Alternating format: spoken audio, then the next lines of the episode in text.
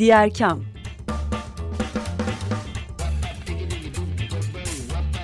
Sosyal fayda dünyasından fikirler, tartışmalar, haberler.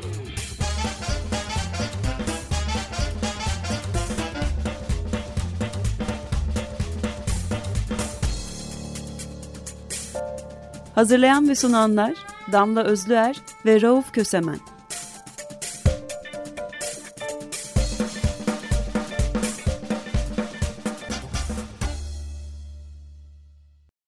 Merhaba. Bu hafta Türkiye'den ve dünyadan sosyal fayda haberleri ileteceğiz sizlere. Bu Eylül'ün başından beri söylediğimiz gibi pek çok arka arkaya gelen farkındalık günü var önümüzdeki dönemde. Eylül-Aralık arası e, bu dönem sosyal fayda haberleri için pek çok kampanyanın başlangıç dönemi de oluyor. Arka arkaya iki tane önemli günü idrak ettik. 5 Kasım'ı ben söyleyeyim. Rauf ondan sonra sende 6 Kasım olacak. Dünya Tsunami Farkındalık Günü'ydü 5 Kasım ve odağında eşitsizliklerle mücadele vardı. 2030 yılına kadar dünya nüfusunun %50'sinin sel, fırtına ve tsunamilere maruz kalacak sahil bölgelerinde yaşanması bekleniyor. Bu nedenle Birleşmiş Milletler Dünya Tsunami Farkındalık Günü kapsamında kırılgan gruplar başta olmak üzere dünya nüfusunun tamamının tsunamilere karşı dirençli hale gelmesine odaklanıyor. Yani tsunami uzakta olan ya da hep uzakta olacak olan bir şey değil. Tüm dünyada kıyı kentleri tsunami riski altında özellikle de iklim kriziyle beraber şiddeti artan, sıklığı da artan aşırı iklim olaylarını düşündüğümüz zaman hepimizin yavaş yavaş odağını çevireceği meselelerden biri olacak gibi görünüyor. Aslında bugüne kadar nadir görünse de tsunamiler son derece yıkıcı sonuçlara da yol açabiliyor. Geçen yüzyılda yalnızca 58 tsunami meydana gelmiş ancak 260 binden fazla insan bu nedenle hayatını kaybetmiş. Hemen kendimi düzelteyim. Geçen yılda değil, geçen 100 yılda sadece 58 tsunami meydana gelmiş. Ama toplamda 260 bin kişinin yaşamına mal olmuş. Her tsunami felaketi yaşandığında yaklaşık 4600 kişi yaşamını yitiriyor. Tsunami'nin en fazla can kaybını açan doğal tehlike olmasını olduğunu gösteriyor bu rakamlar. Öte yandan tsunamiler özellikle kıyı şeridinde bulunan herkes için büyük bir tehdit oluşturuyor. Ancak tüm e, iklim krizlerinde ya da afetlerde olduğu gibi çocuklar, dezavantajlı bireyler ve yaşlılar gibi kırılgan gruplar için daha da tehlikeli hale geliyor. Birleşmiş Milletler Genel Kurulu Aralık 2015'te tsunami'ye karşı hazırlıkların güçlendirilmesine yönelik küresel çabaları artırmak amacıyla 5 Kasım'ı Dünya Tsunami Farkındalık Günü olarak kabul etmişti. Dünya Tsunami Farkındalık Günü'nün 2023'teki teması ise Uluslararası Afetleri Azaltma Günü'nün temasını yansıtacak şekilde dirençli bir gelecek için eşitsizlikle mücadele olarak belirlendi. Rauf daha çok uzun bir haber bu aslında bakarsan EcoIQ'dan aldık bir kısmını. Fakat burada sana dönüp bir soru sormak isterim. Hemen hemen her farkındalık gününü özellikle de e, küresel hedefler açıklandığından beri eşitsizliklerle mücadele temelinde konuşuyoruz. Kimseyi geride bırakmamak üzerine konuşuyoruz. Fakat bir yandan da eşitsizliklerin gitgide derinleştiği, uçurumun artık yarılma haline geldiği bir dönemde yaşıyoruz. Bu ikisi arasındaki açıyı nasıl kapatacağız? Ya e, aslında burada e, çok ilginç bir şey var. E, nasıl denir? E, açı var bir yandan kimseyi geride bırakma derken bir yandan da e, o geride bırakmamak için e, gerekli olan e, farkındalığı, kaynak kullanımını e, ve diğer şeyleri harekete geçiriyoruz. Ama bu harekete geçirme temel sorun diye e, görülen büyük sorunların e, kaynaklarının da parçalanmasına neden oluyor bir yandan da. E, dolayısıyla biraz acayip bir durum. Yani buradan nasıl çıkacağızın yanıtını ben bilmiyorum. E, ama e, mesela bir sonraki haberimiz 6 Kasım yani dün e, savaş ve silahlı çatışmalarda çevre istismarını önleme uluslararası günü ile ilgili. Az önce senin 5 Kasım'la ilgili e, söylediğin Dünya Tsunami Farkındalık Günü. Her ikisinde de şöyle bir e, şey oluyor. Deprem bitti, tsunami mi başladı? Savaş insanları öldürüyor, iklimi de mi öldürüyor? Yani o oldu bir de bu mu var? E, durumuyla karşı karşıyayız. Kimse de kimseyi geride bırakma derken aslında hiçbir şeyi geride bırakma dememiz gerekiyor. Çünkü 6 Kasım savaş ve silahlı çatışmalarda çevre istismarını önleme uluslararası günü dünya çapındaki artan savaşların e, doğaya ve iklime e, nasıl zarar verdiğini ve iklim değişikliğiyle mücadeleye nasıl zarar verdiğini anlatmak üzere e, kullanıldı bu yıl. Dün bununla ilgili pek çok bilgi geçildi. İşte, BM çatısı altında ve başka uluslararası kuruluşların çatısı altında. Bu öyle bir şey ki şimdi savaş e, hakikaten zaten kendi başına bir yıkım demek. Yani bir yere siz bomba attığınızda o bölgedeki insanları da çevreyi de doğal ya da fiziksel çevreyi de tahrip ediyorsunuz. E, çatışmalar aslında tahrip amaçlı şeyler zaten. Yani savaşın kendisi bir şeyleri tahrip etmek üzerine kurulu. E, insanlardan başlayarak ve insanların kullandığı altyapı hizmetlerini, insanların kullandığı e, işte savaş sanayinden e, stratejik sanayilere kadar pek çok şeyi etkisiz hale getirmek üzerine kurulu savaş. Ama aynı zamanda kendisi de emisyon yayıyor bir de. Yani yapmış olduğu e, tahribat bir yana savaş sanayinin e, varlığı, bu sanayinin üretiminin varlığı e, çok ciddi sorunlar yaratıyor. Üstelik savaş bayağı zengin ülke işi. Yani zengin ülkelerin silah sattığı, e, zengin ülke, ülkelerin kendilerine kaynak devşirmek için kullandığı bir şey. Dolayısıyla aslında yine e, bu ülkelerin iklim değişikliğine yönelik bir katkısı olarak e, ortaya çıkıyor. Şimdi bir askeri emisyon diye bir laf var mesela. Yani işte uçakların aviation emisyonları şu kadar dediğimiz gibi askeri emisyonlar diye bir şeyden söz ediyoruz. Bu bütün küresel emisyonların yüzde beş uçuyor. Yani yirmide biri e, hiç az e, bir şeyden söz etmiyoruz. Peki bu yetiyor mu? Yetmiyor. Çünkü şöyle hem küresel emisyonları oluşturuyor bu hem de e, diğer e, emisyon salımlarını azaltmak için gereken kaynağı tüketiyor. Yani askeri harcamalar yapıyoruz. Askeri harcamalar yaptığımız için aviation'ın e, ya da işte başka e, internet erişiminin ya da benzer başka şeylerin daha düşük e, seviyede bir e, şey salmasını sağlayacak, karbon salımı yapmasını sağlayacak ya da iklim tahribatını azaltacak yatırımları da yapamıyoruz böyle olduğunda. O yatırımlar savaşa gidiyor. Bu çok e, ilginç ve şey bir durum. Hepsi birbirini besliyor. Aralarında diyalektik bir ilişki var diyebiliriz. Bir sürü rakam, bir sürü şey aktarabiliriz burada.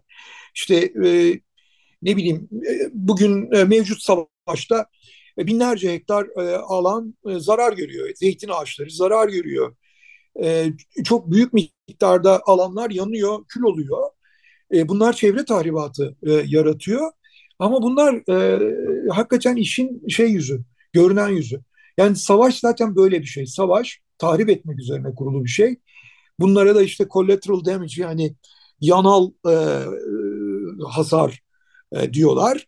Bu yanal hasar bazen sivil insanlar oluyor, bazen zeytin ağaçları oluyor. E, savaş hiçbir zaman e, tahrip dışı bir şey yapmıyor. O yüzden dünkü gün önemli bir gündü e, bir yandan ama bir yandan da ya işte savaşı durdurduk, insan öldürmeyi durdurduk da savaşın iklim e, değişikliğine neden olması mı kaldı?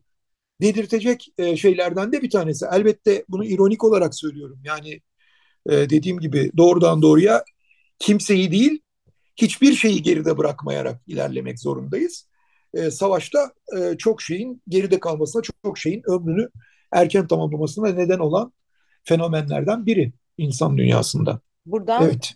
Bir başka Buradan sismik verilere geçiyoruz. evet, bir başka yıkım haberine geçelim yine. Ee, belirsizlikler çağındayız. Birleşmiş Milletler raporlarının da söylediği gibi e, ancak yıkım çağı da diyebiliriz belki buna.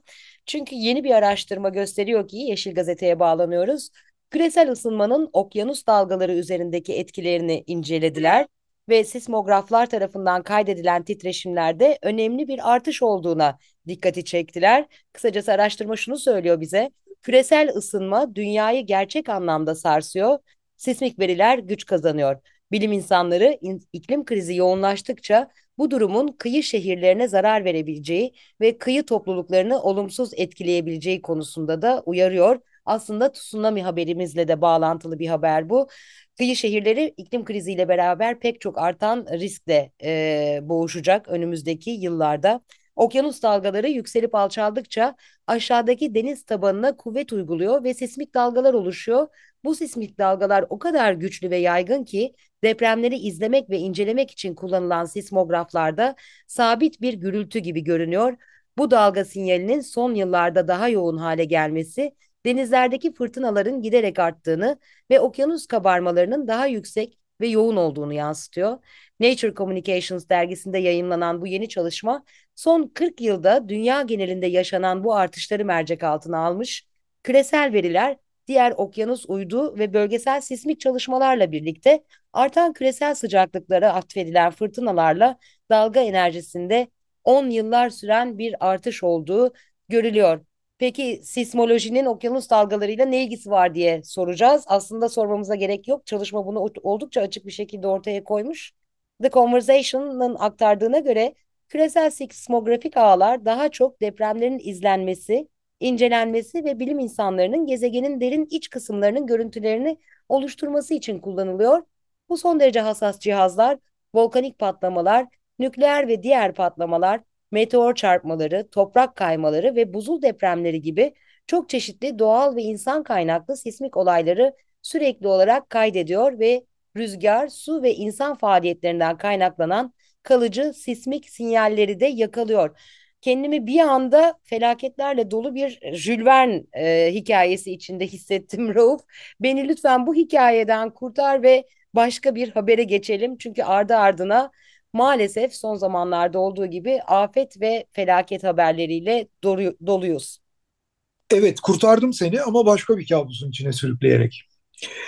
Ee, bir milletvekili Evrim Rızvanoğlu Çevre ve Şehircilik ve İklim Değişikliği Bakanı Mehmet Özhaki'ye Özhaseki'ye e, sorular sormuş. Buna galiba soru önergesi deniyor milletvekili jargonunda, meclis jargonunda.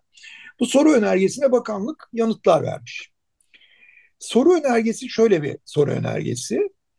Varsayımı şu soru önergesini. Yani Türkiye e, COP27'de sunulan ulusal katkı beyanının e, sağlıklı olmadığı, bu katkı beyanının e, biraz dostlar alışverişte görsün, e, biraz da e, aldatmaca içerdiğini varsayıyor ve e, şöyle sorular soruyor. E, ülkemizin iklim değişikliğiyle mücadele konusunda daha kapsamlı ve etkili önlemler almasını sağlayacak yeni bir iklim değişikliği eylem planı oluşturacak mısınız diyor mesela. Bu üçüncü soru, soru önergesinin içinde. E, yine aynı önergenin içinde beşinci soru. 2030 yılı için öngörülen 1.175 milyon ton karbondioksit eşdeğeri emisyon birçok bilim insanı tarafından abartılı bulunmaktadır. Bu rakam ne gibi varsayımlar, hangi veriler ve nasıl bir model kullanarak hesaplanmıştır diyor. Yani e, sağlıklı verilerle e, hesaplamamışsınız öyle gözüküyor. Bunun modellemesi doğru değil varsayımıyla soruluyor bu soruda. Altıncı soru COP27 çerçevesinde Türkiye'nin 2038'i emisyon tepe noktası yani pik yıl kabul ettiğini açıkladınız. Tepe noktasının ve buraya kadarki mutlak emisyon artışlarının Paris İklim Anlaşması'yla ve Türkiye'nin 2053'te net sıfır hedefiyle uyumlu olmadığını, sera gazı emisyonları 2038'e kadar artırıldıktan sonra sadece 15 yıl içinde sıfıra indirmenin gerçeklikten uzak olduğu ortadadır. Tepe noktası neden ve nasıl 2038 olarak belirlenmiştir? Tepe noktası tarihini daha erken bir tarihe almayı planlıyor musunuz? Bu konuda hazırlanmış bilimsel bir rapor bulunmakta mıdır? Varsa kamuoyuyla paylaşmayı planlıyor musunuz? 2053'te net sıfır için projeksiyonunuz nedir? Altıncı soru da bu. Dokuz soru var toplam. Dokuz soru, dokuzuncu soruyu okuyayım. 2053 net sıfır hedefi için enerji sektörü haricinde kirletici vakfı yüksek, vasfı yüksek olan çimento ve demir çelik tesisleri gibi enerji yoğun sektörler için çalışmalarımız var mıdır diyor. Yine bu da bu çalışmaların yetersiz olduğu ya da olmadığı varsayımıyla sorulan bir soru. Diğer soruları okumuyorum ve hepsi benzer e, vurgulara e, sahip sorular. E, Yeşil Gazete'nin haberi bu. E, milletvekilinin ismiyle aratıldığında e, Evrim Rızvanoğlu e, diye aratıldığında rahatlıkla erişilebilecek bir e, haber.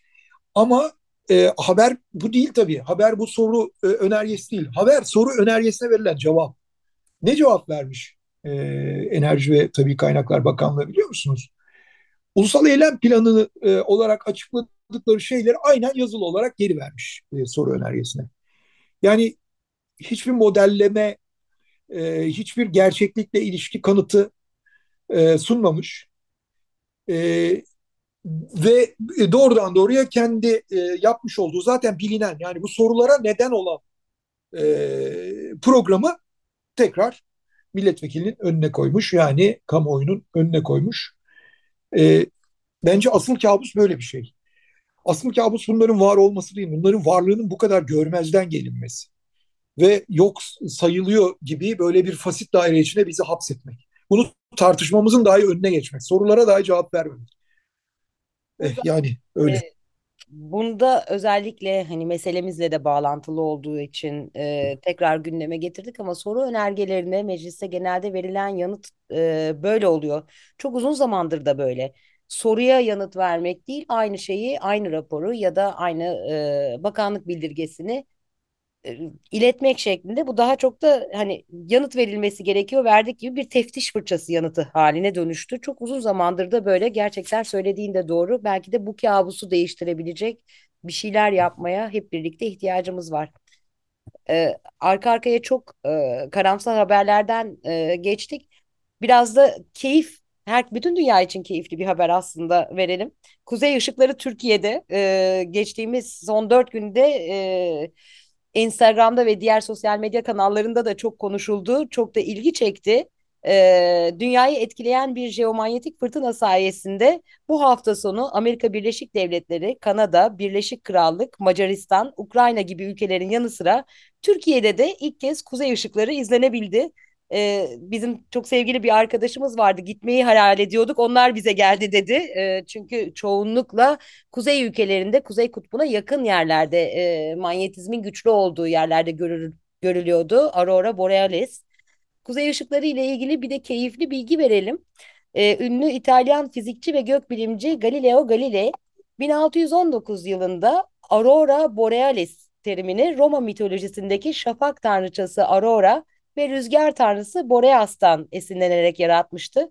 Kuzey ışıklarının ilk kaydı ise 30 bin yıl önce Fransa'daki bir mağara duvarına e, yansıdı diye düşünüyor. Bilim insanları oradaki resimleri benzetiyorlar.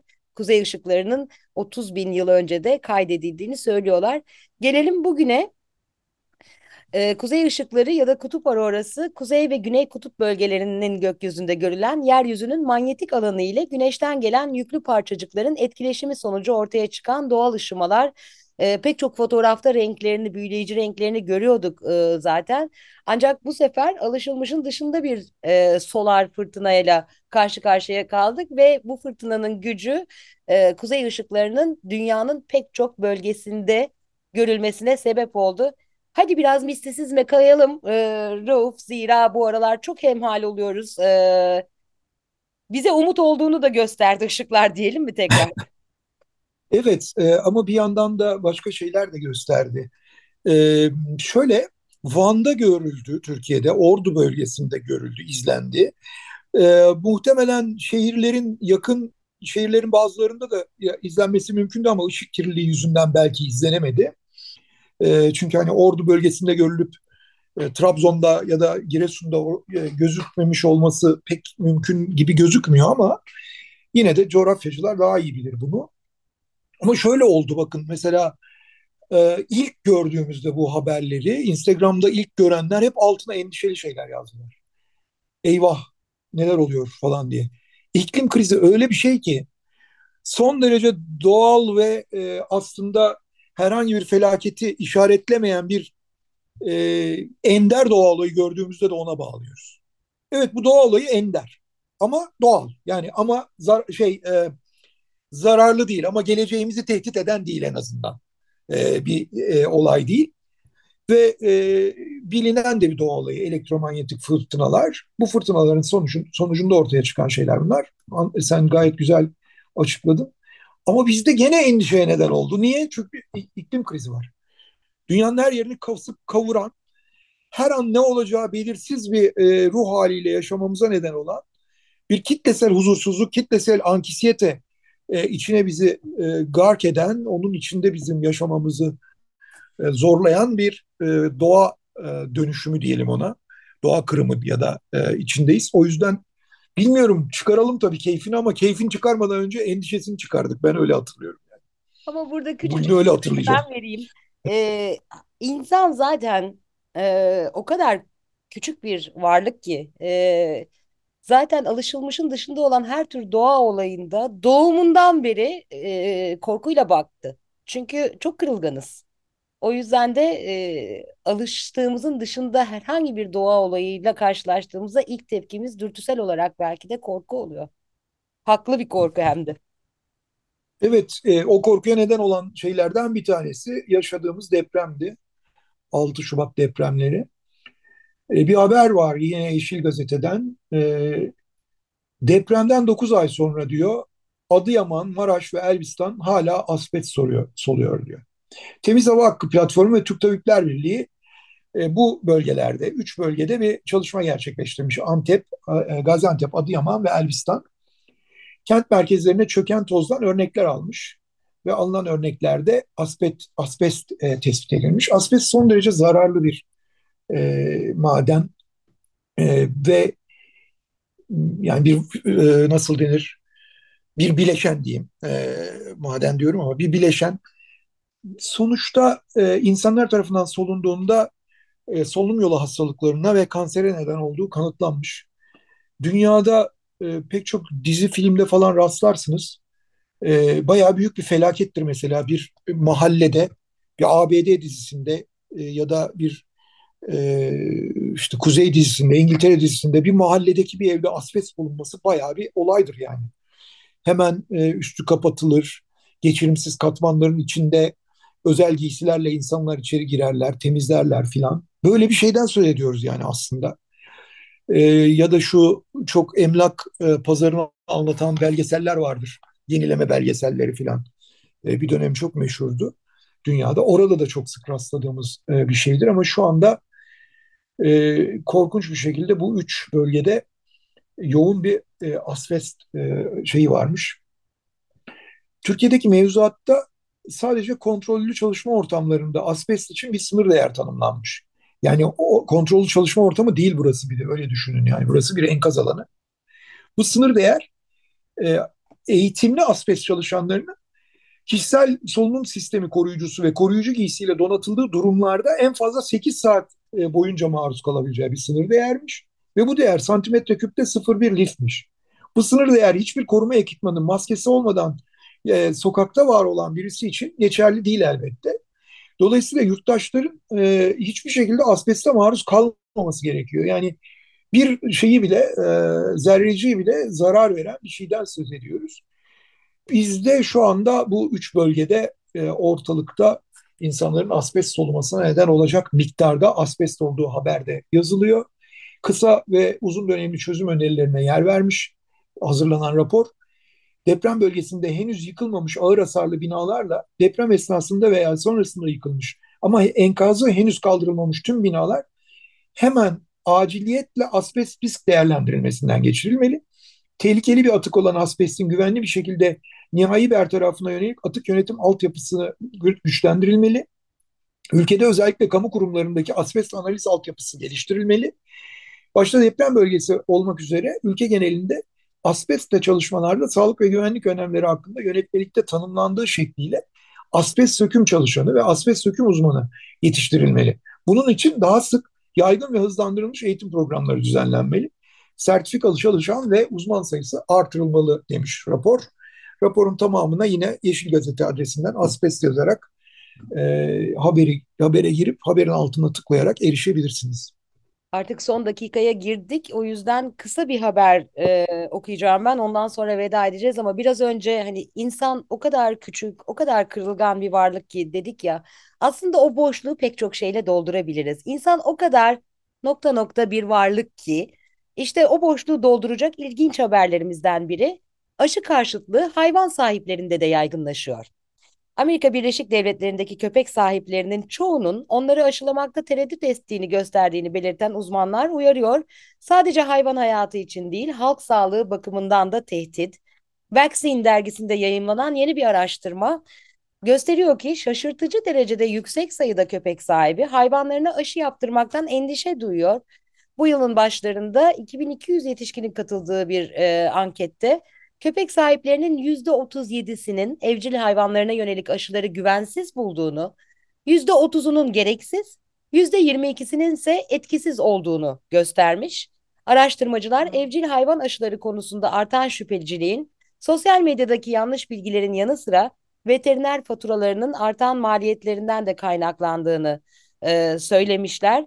İnsanlardaki aşı karşıtlığına benzer e, buradaki durumda köpek aşısı tereddütünün yaygınlığı, politikleşmesi ve sağlık politikası sonuçları başlıklı bir çalışma bu. İnsanlarla yapılan aşılarla ilgili çürütülmüş teoriler arasında benzeyen noktalar var. Bu e, tırnak içinde komple teorilerinde yine. Örneğin ankete katılanların yüzde kırkı aşıların köpeklerinde otizme neden olabileceğine inanıyormuş. Şimdi aslında toplu bir çöküş halindeyiz gibi. Yani bir yandan kurumlara, örgün eğitime, e, tabii ki ilaç sanayine, sektörlere, e, ortak işte e, Dünya Sağlık Örgütü gibi üst örgütleri olan güven çöküyor, kurumları olan güven çöküyor. Eğitim zaten çöktükten sonra geldiğimiz nokta belli oluyor ama Rauf bir delirium halinde miyiz? Kapanışı bununla sen yap diye sana teslim edeyim. Ee, yani öyle miyiz bilmiyorum ama bir yandan hani bunların arttığını görüyoruz. Ama bu artışlar görünürlük artışları bana kalırsa. Ee, ya evet artıyor ama yani nüfusun yo- çoğunluğu içinde e, devede kulak aslında ama çok ses çıkartıyorlar. O yüzden e, daha fazla duyuyoruz. Benim hissettiğim bu. E, buna kanıtım da şu, e, diğer bu bu endüstriler yani karşı çıkılan aşıların karşı çıkılan veteriner endüstrisinin, veterinerlik endüstrisinin e, hala varlığını hiçbir küçülme yaşamadan e, göstermesi bence bir veri. Yani e, sorulduğunda evet rakamlar böyle yüzdelerle açıklandığında yüksek görünüyor ama pratikte bunun çok yüksek ses anlamına geldiğini düşünüyorum ben. E, o yüksek seslere de Allah akıl fikir versin diyorum ne diyeyim. Hoşçakalın diyeyim. E, 95.0 Açık Radyo'da diğer kamda Rauf Kösemen ve Damla Özler'le beraberdiniz. Haftaya görüşmek üzere. Hoşçakalın. Diğer Kam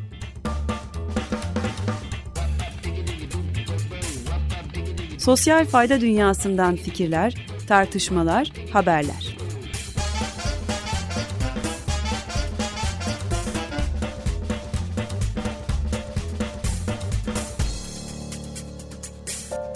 Hazırlayan ve sunanlar Damla Özlüer ve Rauf Kösemen.